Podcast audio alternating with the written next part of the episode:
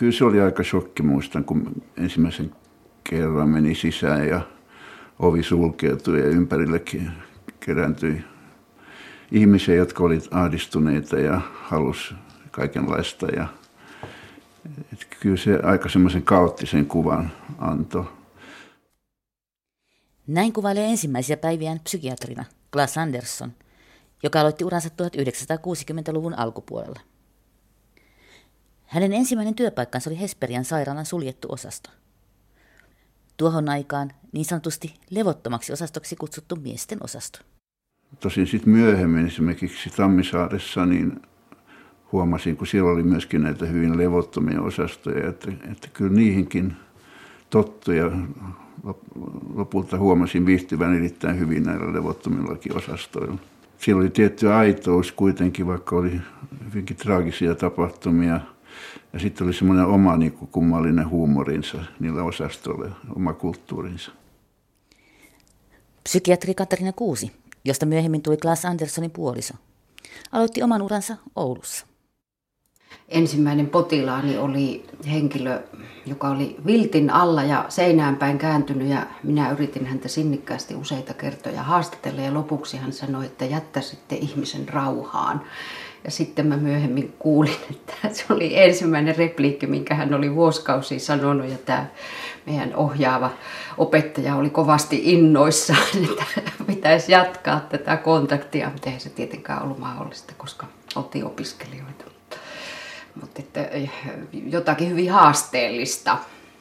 Eh, Kandina Oulussa me oltiin aika vähän siellä itse asiassa osastoilla, kun se jotenkin liittyy tähän hallinto, hallintokuvioon. Mutta että samantapaiset kokemukset, mutta että mm. itse on myöskin kyllä viihtynyt tosi hyvin sitten akuuttiosastoilla. 60-luvulla sairaalamaailma oli hyvin hierarkkinen. Varsinkin mielisairaaloissa potilas oli vain hoidon kohde, ei yksilö. Nuorempien psykiatrien piirissä alkoi syntyä vastaliike, joka vaati potilaiden inhimillisempää kohtelua. Miten, missä vaiheessa sitten, kun alkoi tulla siis se semmoinen niin olo, että, että ei näin? No mulle se tuli, kun mä, mä olin ensin Tammisaaressa kuusi vuotta silloin 60-luvulla – sitten mun piti siirtyä Helsinkiin, että mä saisin mun erikoistumisen valmiiksi ja siirryin Hesperian sairaalaan.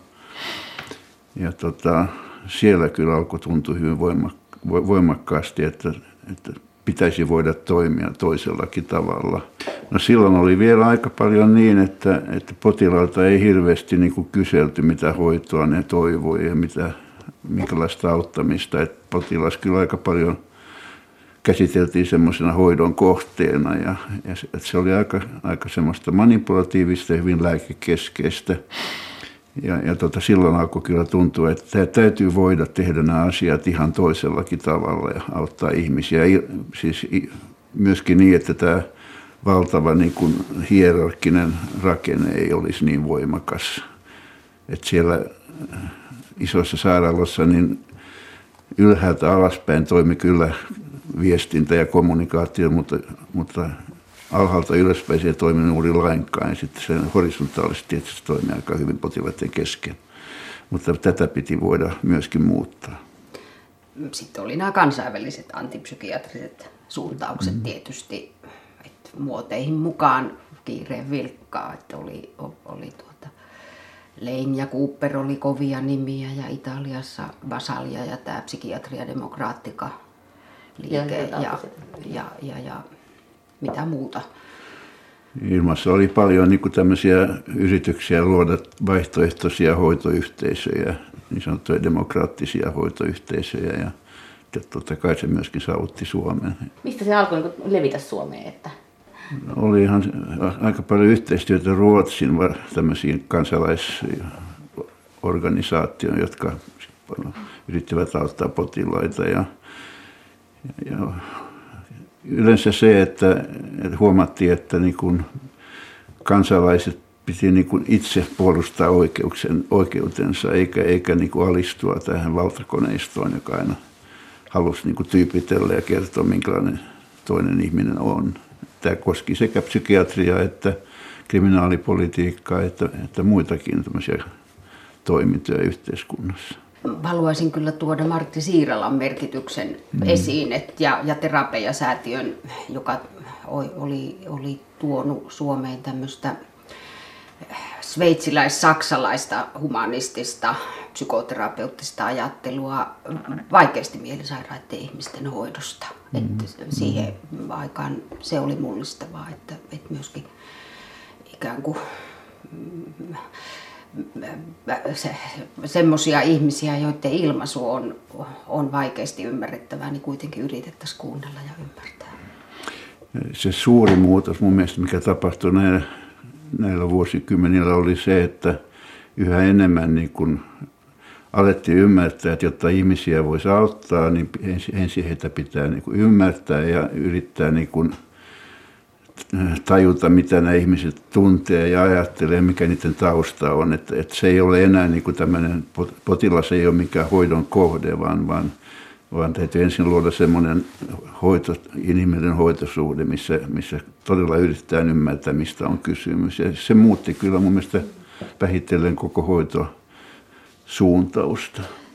Joo, ja sitten varmaan joku myöskin se, että, että kun niin helposti syntyi näitä niin kuin vastakkainasetteluja, että hoitojärjestelmä vastaan potilaat, että niin kuin se ajatus, että, että ollaan samalla puolella ja, ja joten, jotakin varmaan saavutettiin, koska sitten myöhemmin 90-luvulla mä olin, olin tuota, silloisessa virassani toimittamassa pakkohoitoon yhtä hyvin sekaavaa ja, ja väkivaltaistakin naisihmistä, joka otti ja puras minua käteen ja sitten hän heti sen jälkeen huusi, että mutta eihän naiset voi olla eri puolilla. Ja sitten rupesi pyytelemään anteeksi, että, että tuota, vaikkakin ehkä vähän alkeellisessa muodossa, mm. mutta kuitenkin tämä, että me ollaan samassa veneessä eikä, eikä vihamiehiä, niin sieltä pulpahti.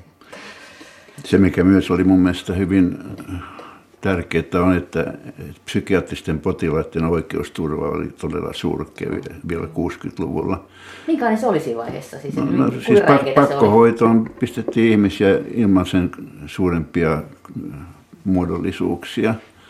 Että tuota, siinä marraskuun liike mun mielestä oli aika tärkeä, että me ruvettiin niin vaatimaan lainsäädännön muutoksia ja Minkälaisia tapauksia te sitten näitte, että, niin kuin, että tavallaan, että, niin, että mikä oli niin kuin ne sellaisia räikeitä? No, mä muistan yhden semmoisen, mä olin kandina kunnanlääkärinä tuolla Itä-Suomessa ja poliisit toi pihaan ja vastaanotolle hyvin ujon ja estyneen olosen nuoren miehen, ja poliisit sanoo, että tohtorin pitäisi nyt kirjoittaa se, oliko se nyt M3 vai mm. mikä se oli se lähete silloin. Ja mä häntä sitten jututin ja ei hän ollut yhtään mieli, sillä tavalla mielisairas, että hänen todellisuuden tajunsa olisi häiriintynyt. Ja, ja sitten sanoin poliiseille, että, että tuota, en minä voi semmoista kirjoittaa, mutta että minä soitin Savonlinnan huoltotoimistoon, että hänellä on aika huomenna sinne. Ja poliisit oli vähän hämmentyneitä ja sanoi, että tohtorihan sen päättää. Ja ja tämä henkilö meni sitten ilmeisesti takaisin kotiinsa jollakin kyydillä sinne kylille. Sitten illalla, kun mä olin menossa majapaikkaan, niin tämä oli mun kotipaikkakunta, niin asuin tuttavissa, niin majapaikkaan, niin, niin paikallinen nimismies tuli vastaan ja pysäytti ja sanoi, että tyttö teki kyllä ihan oikean ratkaisun. Siellä on perintöriita menossa. Hmm. Mulla on esimerkkinä Tammisaaren keskusmielisairasta. Sinne otettiin siis viikon saalis sisään ilman, ilman sen, sen kummempia muodollisuuksia. Sitten tuli tämmöinen lääkäri evästiluutnantti kerran viikossa ja kirjoitti nopeasti nämä tarvittavat paperit hyvin pikapikaa. Ja yksi tämmöinen todistus kuulosti näin, että, että potilas puhuu yhtä sekavia kuin partaradikaali TV-debatissa on siis mielisairas ja tarvitsee pakkohoitaa. Tämä oli se koko sisältö siinä että näin yliolkaisesti niitä käsiteltiin. Että se oli tavallaan oikein tavallaan käyttöä, tai sellaista, että siinä ei ole mitään... Oikeusmurjaan oli. Joo. Joo. Siis toki varmaan oli huolellisiakin lähetteitä, Joo, ei pidä yleistää koskaan, mutta siis tämä nykyinen menettely, että siinä on kuitenkin vähintään kolme lääkäriä, jotka arvioi, niin, niin eihän, siis olihan se jotain ihan muuta. Joo, kyllä. Miten äh, sitten muuten, niin kuin näitä, niin kuin, jos ajattelee, okei, okay, toi pakkohoito ja muuta, mutta että, äh, niin kuin tällaiset hoidolliset toimenpiteet, niin äh, mitä te karsastitte, mitä te haluaisitte tehdä uudella tavalla? No se oli noissa isoissa sairaaloissa, esimerkiksi Tammisaaressa, niin se hoito oli kaikille suurin piirtein sama, että annettiin potilaille insuliinihoitoa. Tarkoitti sitä, että isoissa saleissa annettiin ihmisille insuliinipisto saamulle ja sitten kun verisokeri rupesi alenemaan ja potilas rupesi hikoilemaan, joskus meni tajuttomaksi, niin sitten annettiin sokerivettä. Ainoa myönteinen asia oli tietysti, että silloin hoidon aikana siellä oli aina henkilökuntaa lähellä, että se oli tavallaan tämmöistä hoivaamista. Mutta se hoidon vaikutus oli lähinnä sitä, että potilas lihosi nopeasti ja tota, en, muuta en tiedä. Tämä oli sitten lääkekeskeisyys. Lääke, lääkkeitä annettiin kaikille ja joskus vähän liian suuriakin annoksia, että ne sivuvaikutukset oli aika häiritseviä. Ja vielä 60-luvulla aika kritiikittömästi mm. sähköhoitoa. Joo. Mm, mutta sitten oli ne potilaat, jotka niin kuin addiktoituivat tähän sähköhoitoon ja vaativat sitä, koska en mä tiedä mikä itse rangaistus tässä oli takana, mutta tämmöisiäkin oli. Joo. Ja käytetään sitä toki edelleenkin, mutta että siinä on aika tiukat ne ne tuota, käyttöalueet ja aiheet. Ja, ja kyllähän se voi olla hengenpelastavaa. Voi jossain tapauksessa. Jossain niin, tapauksessa näitä, ihan, biologisesti että... masennuksissa joistakin vai? Joo, joo, joo. joo. joo ja, ja tuota, ainakin jossain vaiheessa ajateltiin, että esimerkiksi jos on raskaana, niin voi olla turvallisempi sähköhoito kuin pitkä lääkehoito, mm. jos on tosi vaikea masennus. Katriina Kuusi ja Kala Sanderson tapasivat toisinsa Veikkolan parantavassa.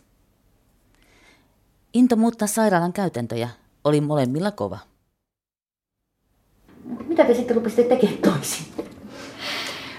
Se oli varmaan tämä, jotenkin tämä yleinen demokratia ja mm. yhteisen osallistumisen vaatimus. Eli, eli aloitettiin isot yleiskokoukset ja aamukokoukset ja ryhmä, keskusteluryhmät. Ja, siis se oli varmaan se, miten niin kuin ajateltiin, että se, se niin kuin tasa-arvoinen ja kaikkien kuuleminen lähtisi toteutumaan. Ja... No, kuin hyvin se heti onnistui? No eihän se hyvin onnistunut heti alkuun. No mutta se oli sillä tavalla mielenkiintoista, että se, se muutti aika nopeasti sairaalan ilmapiirin kyllä se, myönteiseksi.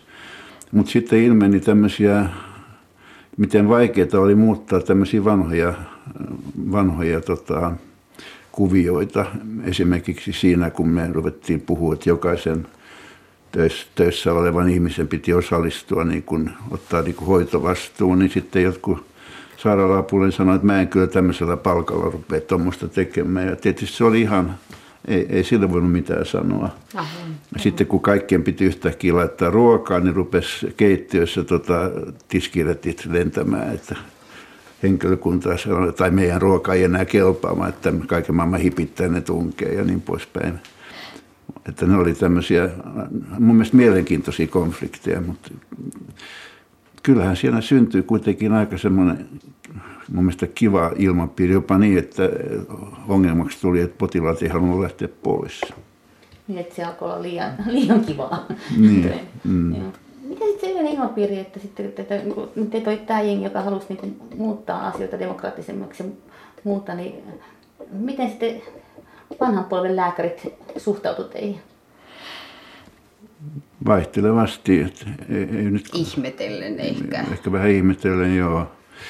Et tota, kyllä esimerkiksi Pihkanen, joka oli mielenterveysseuran puheenjohtaja, niin oli sillä tavalla avoin ihminen, että kyllä hän niin hyväksyi ja kannusti. Okay, joo. Että ei siinä mitään ollut. Ja samanlaista kehitystä oli käynnissä, siis tuota, professori Alasella oli psykoterapeuttinen yhteisöhoito ollut käynnissä Turun psykiatrian klinikalla ja, ja tuota, Tam, Tampereella Erik Anttinen loi niin sopimusvuorikuntoutusketjua, jossa oli ymmärtääkseni ihan sama perusperiaate, että potilaiden oma ääni kuuluviin ja, ja jotenkin niin kuin lujan yhteistyösuhteen luominen ja Professori Jyri Alanen joka siis toimi Turussa kehittäen uutta mallia, oli itse asiassa aloittanut uransa jo 1949 legendaarisessa Lapinlahden sairaalassa.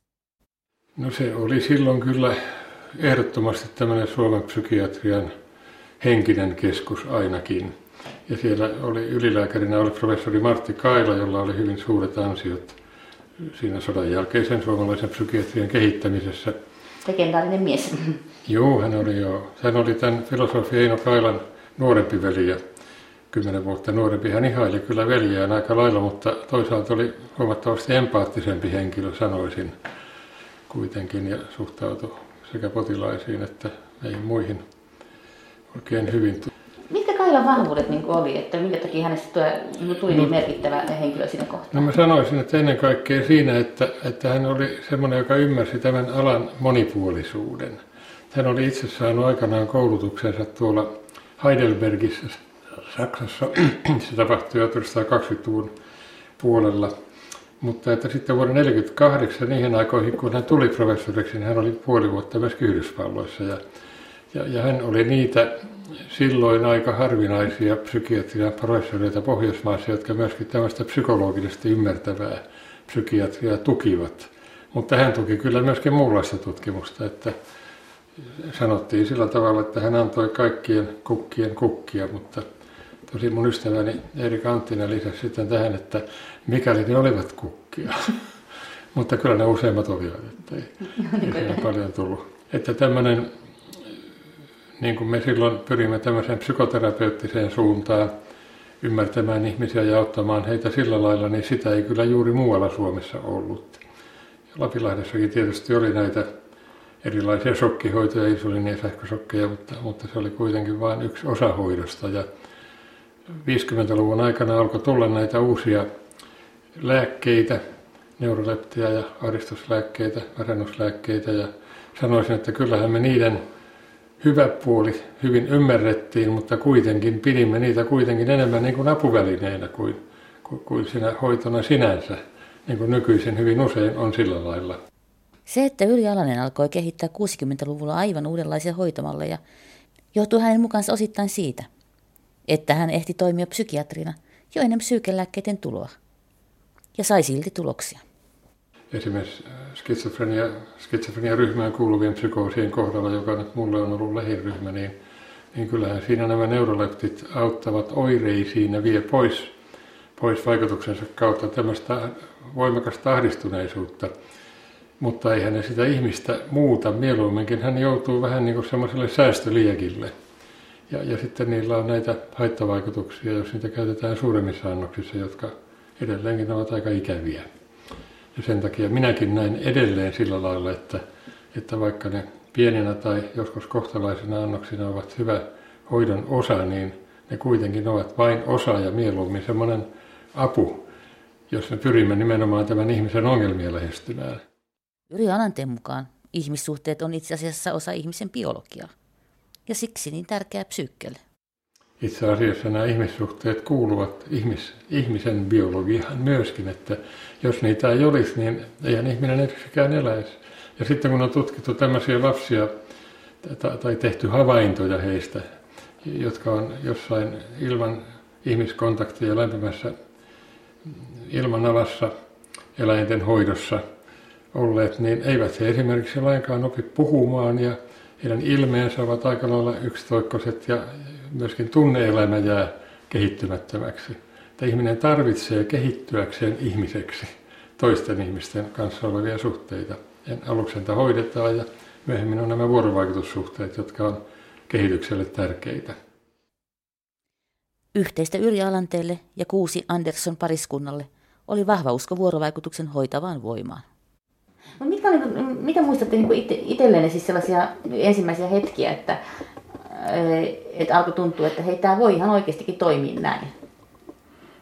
Vaikka varmaan niin nuoruuden into oli suurempi kuin hankittu taito ja, ja osaaminen, ainakin minun kohdalla, koska mä menin suoraan valmistuttua niin sinne, mutta Kyllä se varmaan oli, oli siis joku semmoinen, kun näki ihmisten itsetunnon ja itsekunnioituksen jotenkin kohentuvan. Ja, ja kyllähän sitten kun ne perus, potilaat perusti tämän PKN, eli psykiatrisesti kuntoutuvien etujärjestön, niin olihan se tietynlainen ihan selkeä mittari sille, että, että he olivat ikään kuin muuttuneet aktiivisiksi oman elämänsä haltuun ottaneiksi. Se oli myöskin tärkeää, myöskin se mitä tapahtui, siis ei pelkästään nämä jokapäiväiset hoitoryhmät ja osastokokoukset ja muut, mutta se, että jokainen potilas oli niin kuin vastuussa niin kuin tietyistä asioista osastoilla.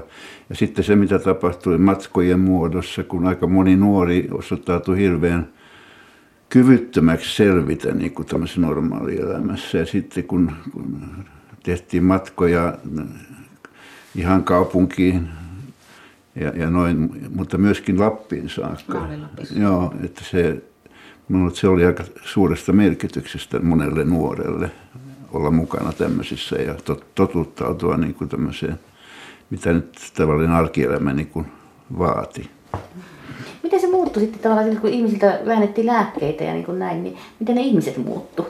Et, et, kuin helppoa se oli siis tavallaan? Joo, meillähän oli joka aamu semmoinen rentoutusryhmä, johon sai kuka tahansa tulla yhtenä ahdistuksen mm.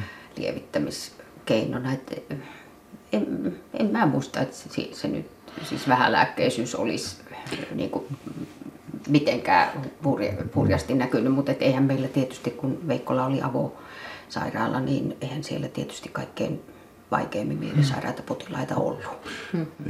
Erään suuren lääkeyhtiön johtaja kyllä pyysi minut ja ylihoitajan puhutteluun, koska ne oli havainnut huolestuttavaa vähennystä rauhoittavien lääkkeiden käytössä. Ja ne kyseli, että mistä nyt on kysymys. Ja me yritettiin selittää, että tämä olisi just kyllä meidän niin kuin tarkoituskin. Katriina Kuusin mukaan onnistumiset antoivat lisäintoa mutta oli välillä mukana vähän turhaa nuoruuden naiviuttakin. Onnistumisia koettiin Veikkolassa varsinkin masentuneiden potilaiden ja nuorten kanssa. Oli monia näitä niin kuin, potilaita, joista voisi sanoa, että heidän niin nuoruusikänsä oli pitkittynyt kohtuuttomiin ja eivät, eivät olleet aikuistumiskehityksessä ikään kuin päässeet iänmukaiselle tasolle, niin, niin se, että he jollakin tavalla sai sitten elämänkulmasta kiinni, mutta että, että tokihan siellä oli pettymyksiäkin paljon ja, ja näin jälkikäteen kun mä ajattelen, niin, niin esimerkiksi kaksi asiaa on, oli selvästi huonosti, että me oltiin kyllä sinisilmäisiä päihteiden käytön suhteen. Niin kuin jotenkin ei, ei, ei huomattu riittävän ajoissa joskus ihan selvästi, kun, kun tuota, haluttiin uskoa hyvää ja olisi pitänyt varmaan niin kuin jotenkin kovemmalla kädellä jämäkämmin puuttua. Ja, ja toinen oli se, että, että se oli varmaan se yöpäivystys, kun yksi yöhoitaja, siis yksinään kolmea rakennusta valvoi, niin se oli varmasti ihan liian rankkaa yksittäiselle työntekijälle. Että yksi hoitajahan sitten myöhemmin nauroi mulle, että hän suivaantui siitä niin, että hän teki siitä päättötyönsä johonkin koulutukseen. Mä yleensä uskon, että kannattaa olla sinisilmäinen ainakin tiettyyn määrään saakka. Mutta se, mikä oli tärkeää myöskin, että me, me pyydettiin sitten näiden nuorten vanhempia sinne keskustelemaan. Nykynäkökulmasta on itsestään selvää, että jos nuorella on psyykkisiä ongelmia, vanhempien kanssa keskustellaan. 60-70-luvun taitteessa tällaiset keskustelut eivät todellakaan olleet mikään itsestäänselvyys. Monet sairaalat pitivät omaiset täysin hoidon ulkopuolella. Siinä monen kohdalla syntyi myöskin tämmöinen perhe... Pitkiä perheterapioita. Joo, perheterapioita. Se, ni, niihin aikoihin ne eivät Suomessa olleet vielä mitenkään tavallisia. Ei. Niin, että omaiset jätettiin oven toiselle puolelle. Joo, niin, että... Joo ei me tavattiin paljon perheitä. Mm sen, sen muista. Se oli varmaan yksi hirveä antosa, antosa puoli sitä ja, ja tuota oli, ainakin itse muistelen, että joitakin ihan, ihan tuota vuosien kontakteja. Joo, kyllä. Professori Yri Alanen on perhehoidon aivan uran urtajia Suomessa. Ja, ja tavallaan se perheterapia syntyi sitten siitä, että todettiin, että näitä perheitä voi pyrkiä auttamaan kokonaisuudessaan. Jos ajattelee näitä skitsofrenian sairastuneita, niin he ovat niin kuin aika lailla tärkeä tämmöinen perheterapian indikaatio jo siitäkin syystä, että, että, että heillä on tämä aikuisiän ongelma. Ja usein on hyvin voimakkaita näitä ristiriitaisia riippuvuussuhteita olemassa. Ja toisaalta nämä perheet tietysti ovat myöskin hyvin voimakkaasti järkyttyneitä ja ahdistuneita, kun lapsi sairastuu.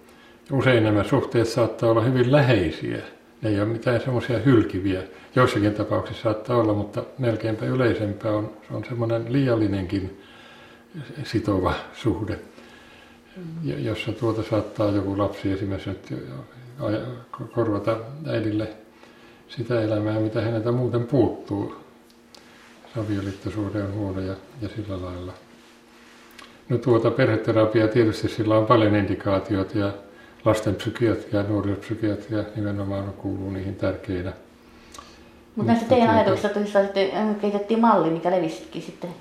No joo, siis se oli sillä lailla, että siellä Turussa, Turussa niin kun jonne tulin 68 ja koin sitten semmoisen hyvin innostuneen ja lahjakkaan oppilasjoukon ja työtoverijoukon siellä, niin ruvettiin kehittämään tämmöisen niin sanotun Turun skitsofreniaprojektin puitteissa eh, psykoterapeuttista hoitoa, jossa aluksi yksilöterapia oli niin kuin tämmöinen keskeinen hoito. Se tapahtuu muuten näin vastakkain istuen, eikä sillä lailla kuin analyysissä, että maataan edessä. Että tässä niin kuin se suhde on tärkeä tällä lailla. Ja, ja, ja tuota, sitten kun rupesimme suunnittelemaan perheterapiakoulutusta, mikä sitten toteutettiin Suomen mielenterveysseuran kautta. Mä olin sen puheenjohtajana silloin ja sikäli olin aloitteen tekijänä tähän asiaan ja, ja sitten alkoi Helsingissä ja Turussa.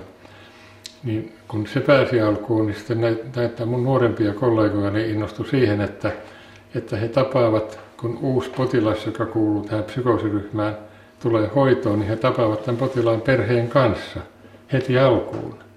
Ja, ja tämä osoittautui niin kuin tavattoman tulokselliseksi asiaksi. Mä olin hämmästynyt siitä itse asiassa, vaikka olin perheterapia harjoittanut, mutta että millä tavalla nämä ensimmäiset hoitokokoukset oli semmoisia, että, että tuota monien potilaiden tila alkoi alko siinä helpottua. Ei tietenkään kaikkien, mutta, mutta selvästi sitten jälkitutkimuksetkin osoittivat, että vielä viiden vuoden kuluttua meillä oli siellä Turussa niin tämä valikoimaton potilasaineisto, niin tulokset oli paremmat kuin aikaisemmin. Yksilöterapiat jatku, mutta niitä ei voinut kaikkien kohdalla tehdäkään. Että, että ne ei niin kuin samalla tavalla, voisiko sanoa, sovellu kaikille potilaille. Tai sitten ne sopii hyvin eri tasoisesti. Toiset ovat enemmän tukevia, toiset taas saattaa olla tämmöisiä enemmän, enemmän psykoanalyyttiseen suuntaan orientoituneita, mutta, mutta nämä perheet saatettiin tavata kaikkien, melkein kaikkien kohdalla. Siis voi myöskin sanoa, että, nä, että siinä alkuvaiheessa näillä perheillä todella tuntuu olevan hätää myöskin. Ja siinä saatettiin samalla auttaa heitä. Kun Katriina Kuusi ja Klaas Andersson aloittivat, ei vielä ollut potilasjärjestöjä, saati sitten omaisjärjestöjä. Klaas Andersson onkin ylpeä siitä, että osa sairasta ihmisistä alkoi vaatia omia oikeuksiaan juuri marraskuun liikkeen aikoihin. Mutta tämä on ollut osa sellaista liikettä, että tänä päivänä niin psykiat, siis ne ihmiset, joilla on psyykkisiä vaivo, vaivoja tai ongelmia, että eivät suostu enää niin kuin diagnosoitaviksi ja manipuloitaviksi, vaan, vaan tota, vaativat niin kuin omia oikeuksiaan ja, ja myöskin vaatii, vaativat oikeuden niin kuin olla sellaisia kuin he ovat ilman, että niihin asetetaan tämmöisiä stigmatisoivia leimoja diagnoosin mielessä. Se on mielestäni aika tärkeä muutos, että, että syntyy tämmöisiä tavallaan spontaania vastarinta. Vaikka aina tulee olemaan niitä, jotka eivät jaksa omia puoliaan pitää, on muutos kuitenkin ollut suuri viime vuosikymmeninä. Nykyään mielisairauksista voidaan sentään edes puhua, ainakin yleisellä tasolla. Tietysti tämä aktiivinen. Se on tullut Mä olin esimerkiksi Turussa puhumassa, siellä oli just tämä, nämä ihmiset, jotka kuulee ääni, jotka muut, joita muut eivät kuule, niin se iso, iso yhdistys, omat seminaarit, omat lehdet, omat hirveän kiinteä aktiivinen toiminta, jolloin tota, kokoontuvat ja kertovat, mitä, mitä ääniä mä kuulen ja mitkä on semmoisia, että mun vaimo niitä hyväksyy ja mitä ääniä se vihaa. Ja, mutta sitten tulee niinku semmoinen yhteinen asia, joka ei ole pelkästään niinku stigmatisoiva ja ongelma, vaan, vaan tämmöinen asia, joiden kanssa voi elää. Mutta palataan Veikkolan parantulaan. Jos lääkkeet ja sokkihoidot haluttiin mahdollisimman paljon pois, mitä kaikkea sitten oikein tuotiin tilalle? Yritettiin käyttäytymis- ja oppimisterapeuttisia mm. ideoita soveltaa. Sitten oli tämä perhetapaamiset. Aika paljon korostettiin liikunnan merkitystä, muistatko? Ja, ja sitten, sitten oli tietysti, kun se oli luonnon keskellä, niin oli, oli tätä puitten alla istuskelua ja yleistä juttelua, mutta tuota, kyllä siinä varmaan ajateltiin, että, että ryhmien parantava vaikutus ja sitten sen eh, jotenkin kunnioittavan ja, ja hyvän miljöön mm. vaikutus. Jokaisella potilaalla oli semmoinen oma hoitaja, joka oli niin kuin sen lähien. Ja, ja sitten tietysti kaikki terapeuttisesti koulutetut ihmiset oli siinä mukana. Mutta kyllä mä näkisin, että ne päivittäiset ryhmät oli hirveän tärkeitä. Oli, joo, joo. Ja ne oli ihan tämmöisiä niin kuin, sanotaan 8-10 hengen ryhmiä, missä käytiin läpi niin kuin ihmisten asioita. Ja kun ne oli joka päivä, niin ne oli aika tiiviitä. Että kyllä varmaan moni hyöty, ainakin mä hyödyin siinä ryhmässä olemisesta. Ainakin oli uskoa ja kunnianhimoja, että mehän pidettiin paljon seminaaria, kirjoitettiin paljon ja keskusteltiin. Sinne sattui kuitenkin Veikkolan semmoinen aika kiva ryhmä, samanhenkisiä ihmisiä. Joo, hirveän mukava työporukka, mm. jotka tosiaan pani itsensä likoon. Mm. Et se, siitä on oikein hyvät muistot jäänyt. Se, semmoinenkin meillä oli, että sovittiin, että jos ei huvita tai jaksa tulla töihin, niin voi jäädä kotiin että tota, ei tarvitse perustella. Että voi olla poissa muutaman päivän, että, että, että siihen ei vaadita mitään. Ja se toimi sillä tavalla hyvin, että ihmiset, jotka välillä oli tosi niin kuin rasittuneita, niin saattoi olla sitten poissa, mutta sitä ei koskaan käytetty ei koskaan väärinkäytetty.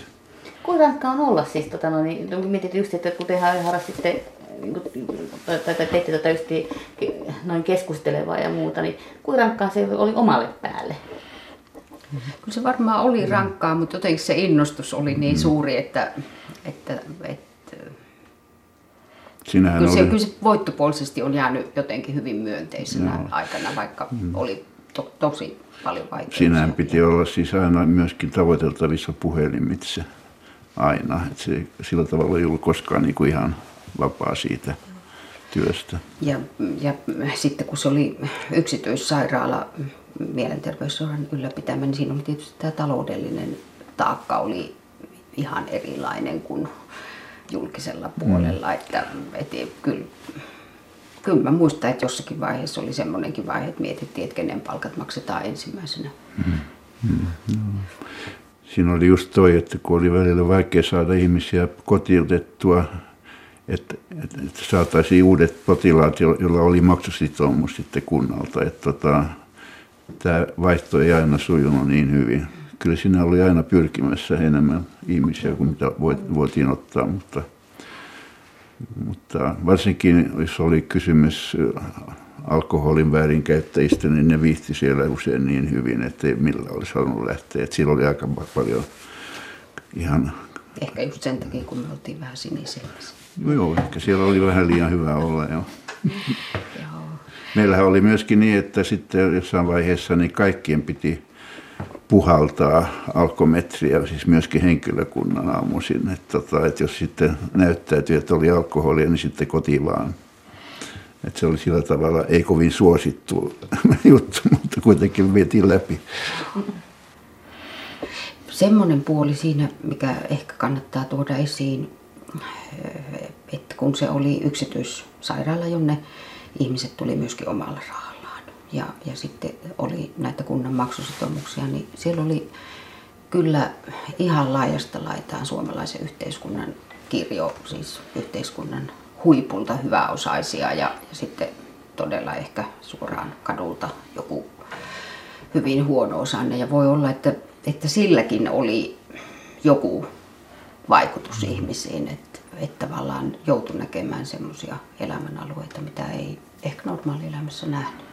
Kanssa aika, aika jännä kokemus, kun mä tosiaan olin just valmistunut todella, todella nuori vielä ja, ja sitten siellä oli tämmöisiä jo keski-ikäisiä ja vanhempiakin itselleen aseman äh, niin saaneita miehiä, joiden suhtautuminen naiseen ei välttämättä ollut kovin tasa-arvoinen, mutta kun mä olin lääkäri, jolla oli kuitenkin yhtä sun toista taka, takataskussa, niin, niin jo tuli semmoinen jännä, jännä ristiriita. He joutui semmoiseen jännään ristiriitaan, että, että toisaalta heidän niin ehkä perinteinen kasvatuksensa oli sitä, että mitäs tyttö, mutta sitten mä tavallaan niin koulutukseni ja asemani puolesta olin siinä tilanteessa hierarkisesti heidän yläpuolella. Mä joskus ihmettelin tätä, tätä yhdelle, yhdelle hyvin kokeneelle ja arvostamalle niin psykiatrille Kauko Kailalle ja hän sitten vaan sanoi, että mutta sehän on jo sinällään terapeuttista, että ihmisten aivot joutuu menemään vähän uuteen asentoon. Mm.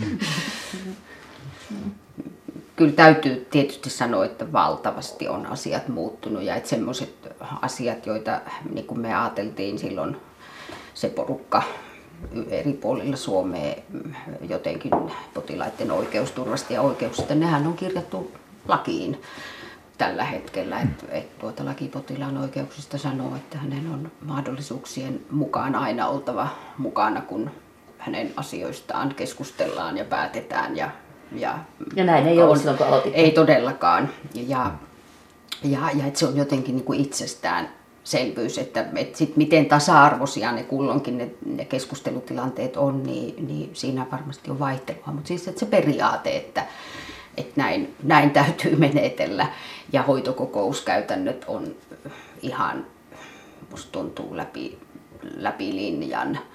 Et, et se, mikä, mikä, mistä nyt 90-luvun laman aikana, kun säästettiin tosi paljon sairaalapaikkojen sulkemisella, niin ne varat ei valitettavasti ohjautunut avohoitoon. Mm. Mutta että ei sitä nyt voi sanoa, että sydänkirurgia tai syöpähoidon kehittyminenkään on paha asia, jos ne, jos ne siis sinne mm.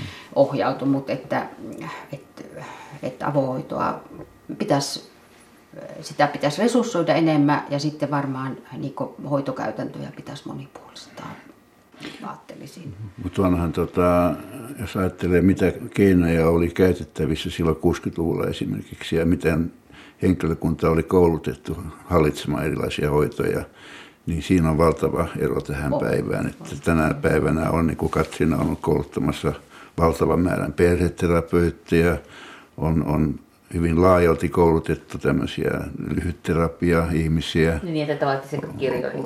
Joo, on, ongelmakeskeisiä perheterapia jaksaa ainakin teoriassa aika hyvin ja, ja kyllähän siis hyvin ja paljon. sitten tuota kognitiiviset terapiat on joo, myös, ihan, joo, ihan että, että voisiko sanoa niin, että palveluvalikoima on niin, ilman muuta monipuolistunut. Ja, ja, mutta että se, mistä mä oon huolissani on, että että on niin hirveän diagnoosikeskeinen kulttuuri, että, että tämä on tämmöistä neokrepeliaanista aikaa ja että et jotenkin ehkä jäänyt liian vähälle semmoinen, että et, niin kuin yrittää ymmärtää ihminen sosiaalisessa nykyympäristössään ynnä jotenkin elämän historiansa mm. tuotteena tai, tai, tai niin kuin sen vaikutuksien summana jollain lailla. Että et, et sitä toivoisi, että olisi enemmän. Että... On tietysti hyvä, että, että kehitetään niin kuin sitä tutkimusta, jossa yritetään ymmärtää paremmin kuin aivojen kemiaa ja ke- kemiaa, toimintaa ja kaikki mitä tapahtuu näissä hermopäätteissä ja niin poispäin. Mutta kun se on nyt tapahtunut aika paljon sen kustannuksella, että ollaan unohtamassa se valtava määrä tietoa, jossa tiedetään niin kuin ihmisen kommunikaatiosta, koko, koko tämä niin kuin kenttä, joka kuitenkin on niin määräävä kun ajatellaan, mitä ihminen voi ja mitä ihmisen itsetunto kehittyy ja miten hän pärjää niin kuin itseänsä ja muiden kanssa, niin kun mä oon ollut lääkäripäivällä puhumassa näistä asioista, niin mua on katsottu niin kuin mä olisin Marsista tipahtanut joku ihminen kummajainen, että mitä hän toikin puhuu. Että ei, ei, ei, siis nuoret kovin paljon tätä nyt viitti tutkia tänä päivänä. Mun se on sääli, koska on olemassa paljon tietoja, joka on hyvin tärkeää. Nyt ei unoheta tavallaan siis siinä. Mm. Joo, se on varmaan niin kuin, mm. jotenkin tämä, voisiko sanoa, niin kuin, että potilaiden oman kokemuksen ja, ja niin kuin he, heidän niin elämyksellinen puoli, mm. mikä, mikä on jäänyt vähän varjoon. Sitten tähän loppuu tämmöinen kysymys, että, että miksi te rupesitte psykiatriksi? Mulla oli varmaan niin kuin, semmoinen, että, että mä, mun lähipiirissä silloin valmistumisen aikoihin oli, oli tuota vakava vakava ruumiillinen sairastuminen ja, ja tuota, jotenkin siinä tuntui, että, että kuoleva, kuoleva nuori ihminen tarvitsisi niin paljon muutakin kuin vaan sitä hyvää, hyvää ruumiin hoitoa, niin että että että sillä tavalla jotenkin sillä hetkellä se niin kuin tie tuntui loppuun kuljetulta. Ja... Se, että sairautta pitäisi yrittää ymmärtää, mitä sairaudessa on niin kuin viestiä ja, ja niin kuin kieltä, sairauden kieltä. Et, et, et sairaus ei ole mikään semmoinen jonkun yksittäisen elimen vikaa, vaan, vaan että ihminen on kokonaisuus ja pitäisi aina yrittää tota, Kokonais, ko, kokonaisreaktiona niin, nähdä niin. jotenkin. Et, et mitä, mit, mikä tarina on sen saira, sairauden tak, takana. Ja, tai, tai, tai mikä mm. tarina se sairaus on, niin, takana tarvitse välttämättä joo. Mulla oli kyllä se, että mä olin kiinnostunut, tota, mä halusin tehdä semmoista työtä, missä mä sain olla kokonaisen ihmisen kanssa tekemisissä. Mä kammostutti kammoksutti se, että mä joutuisin täystämään johon korvaan koko ikäni tai, tai johonkin muuhun elimeen. Että tota, tämä kuitenkin oli, antoi semmoisen lupauksen, että saa niin puhua kokonaisen ihmisen kanssa kaikista asioista, jotka on niin elämälle tärkeitä. Mä oon myöhemmin ajatellut tuota, sitä pientä maalaiskirkon kylää, jossa mä oon kasvanut. Ja näin jälkikäteen ajatellen, niin ottamatta kantaa omaan perheeseen, niin ainakin meidän lähinaapurustossa oli kaksi ihan selkeästi mielisairasta ihmistä, jotka eleli siellä ja muutama ehkä muuten sen aikaisiinkin normeihin nähden niin hyvin erikoista ihmistä. Että on vähän semmoinen tunne, että hyvin luontevasti totuin lapsesta asti olemaan esimerkiksi tämmöisen hienosti sanottaisiin, että folia dö sisarusparin naapurina.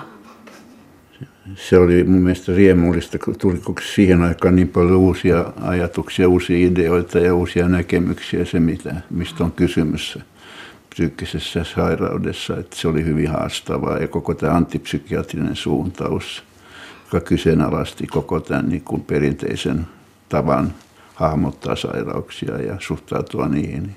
Se oli kyllä mun mielestä, ja on edelleenkin hyvin jännä ja se on ollut hyvin tärkeää. Että siinä oli hieno olla mukana? Kyllä oli.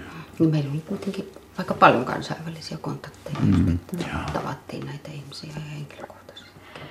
Mm. Minkälainen hyvä psykiatri?